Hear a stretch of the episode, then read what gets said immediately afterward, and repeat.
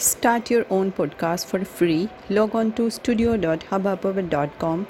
Hubhopper Originals. Hello બાળ મિત્રો કેમ છો બધા મજામાં છો વાર્તાઓ મજા આવે છે ને ખૂબ સરસ ખૂબ આભાર તમારા બધાનો તો આજે આપણે વાર્તા કરવાની છે એક કાગડો અને એક નાગની વાર્તા. કાગડો એટલે કે ક્રો અને નાગ એટલે કે સ્નેક. તો ચાલો શરૂ કરીએ આજની વાર્તા. એક હતો કાગડો અને એની બહુ કાગડી. ઊંચા ઝાડ ઉપર રહેતા હતા. ઝાડ તો વર્ષો જૂનું હતું, એટલે એની અંદર ખૂબ બધી બખોલ હતી. કાગડો અને કાગડી, સવારે વહેલા ઉઠે, જે મળે તે ખાય, બપોરે પાણી પીવે અને સાંજે ઝાડ ઉપર આવી ને ઊંઘી જાય.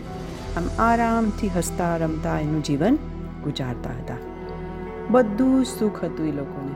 કશું જ દુઃખ નહોતું, પણ એક મહાદુઃખ હતું કે જ્યારે બી કાગડી ઈંડા મૂકે, તો ઝાડની બખોલમાંથી એક નાગ નીકળે અને બધા ઈંડાને ચટ કરી જાય.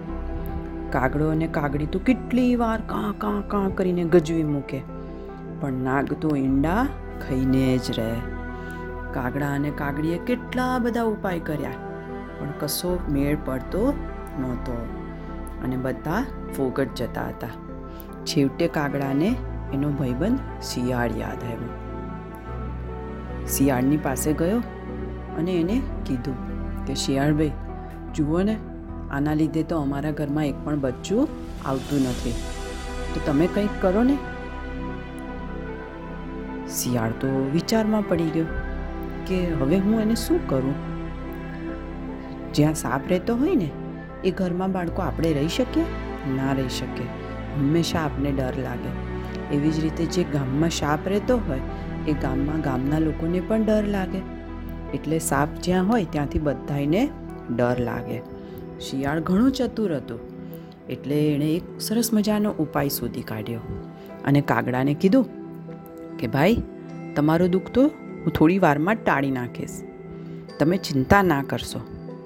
તમે કોઈ મોટા નગરમાં જાઓ, ત્યાં કોઈ મોટા રાજાની હવેલી કે રાજમહેલ ઉપર આંટો મારો અને ત્યાં તમને જે પણ મૂલ્યવાન હાર દેખાય એ ઉપાડીને લઈને આવો. હાર લઈને તમે આવશો એટલે તમારી પાછળ સૈનિકો પડશે.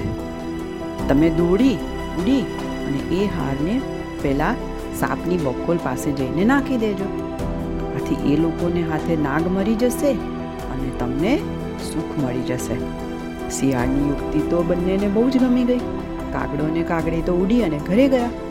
અને ઉડતી ઉડતી મોટા નગર બાજુ ગઈ. ત્યાં એક સરોવરના કાંઠે બધી રાણી સ્નાન કરતી હતી. આવું જોઈ તરત જ કાગડીએ આકાશમાંથી શર કરતા નીચે ઉતરી ચાપટ મારી અને એક હારને લઈ લીધો.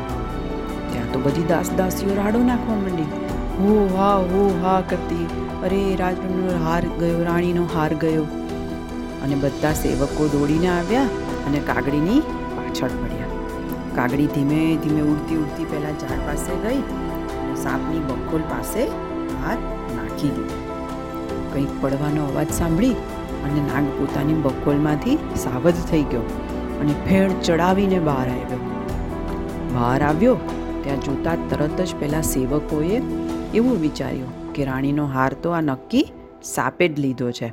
એટલે સાપને જોતા જ એ લોકોએ હાર લઈ લીધો અને સાપને લાકડીએથી મારી નાખ્યો. એટલે બાળકો, જે કામ યુક્તિથી થાય છે, તે કામ હથિયારથી થતું નથી. શિયાળની યુક્તિથી નાગનું પરબારું કાસળ નીકળી ગયું અને કાગડા તથા કાગડીની ચિંતા ગઈ અને હંમેશને માટે એ લોકો સુખી થઈ ગયા.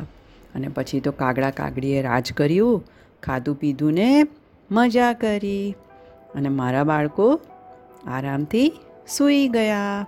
ખરું ને બાળકો? તો વાર્તાનો મોરલ શું છે? કે દરેક વખતે આપણે કોઈને મારામારી કે નુકસાન પહોંચાડવાની વાત નહીં કરવાની, પણ બુદ્ધિથી આપણું કામ હળવાશથી કેમ સરસ થઈ જાય છે એ વિચારી અને કામ આગળ કરવાનું. બરાબર ને બાળકો? મજા આવી? Okay, goodbye, good night, do take care of yourself.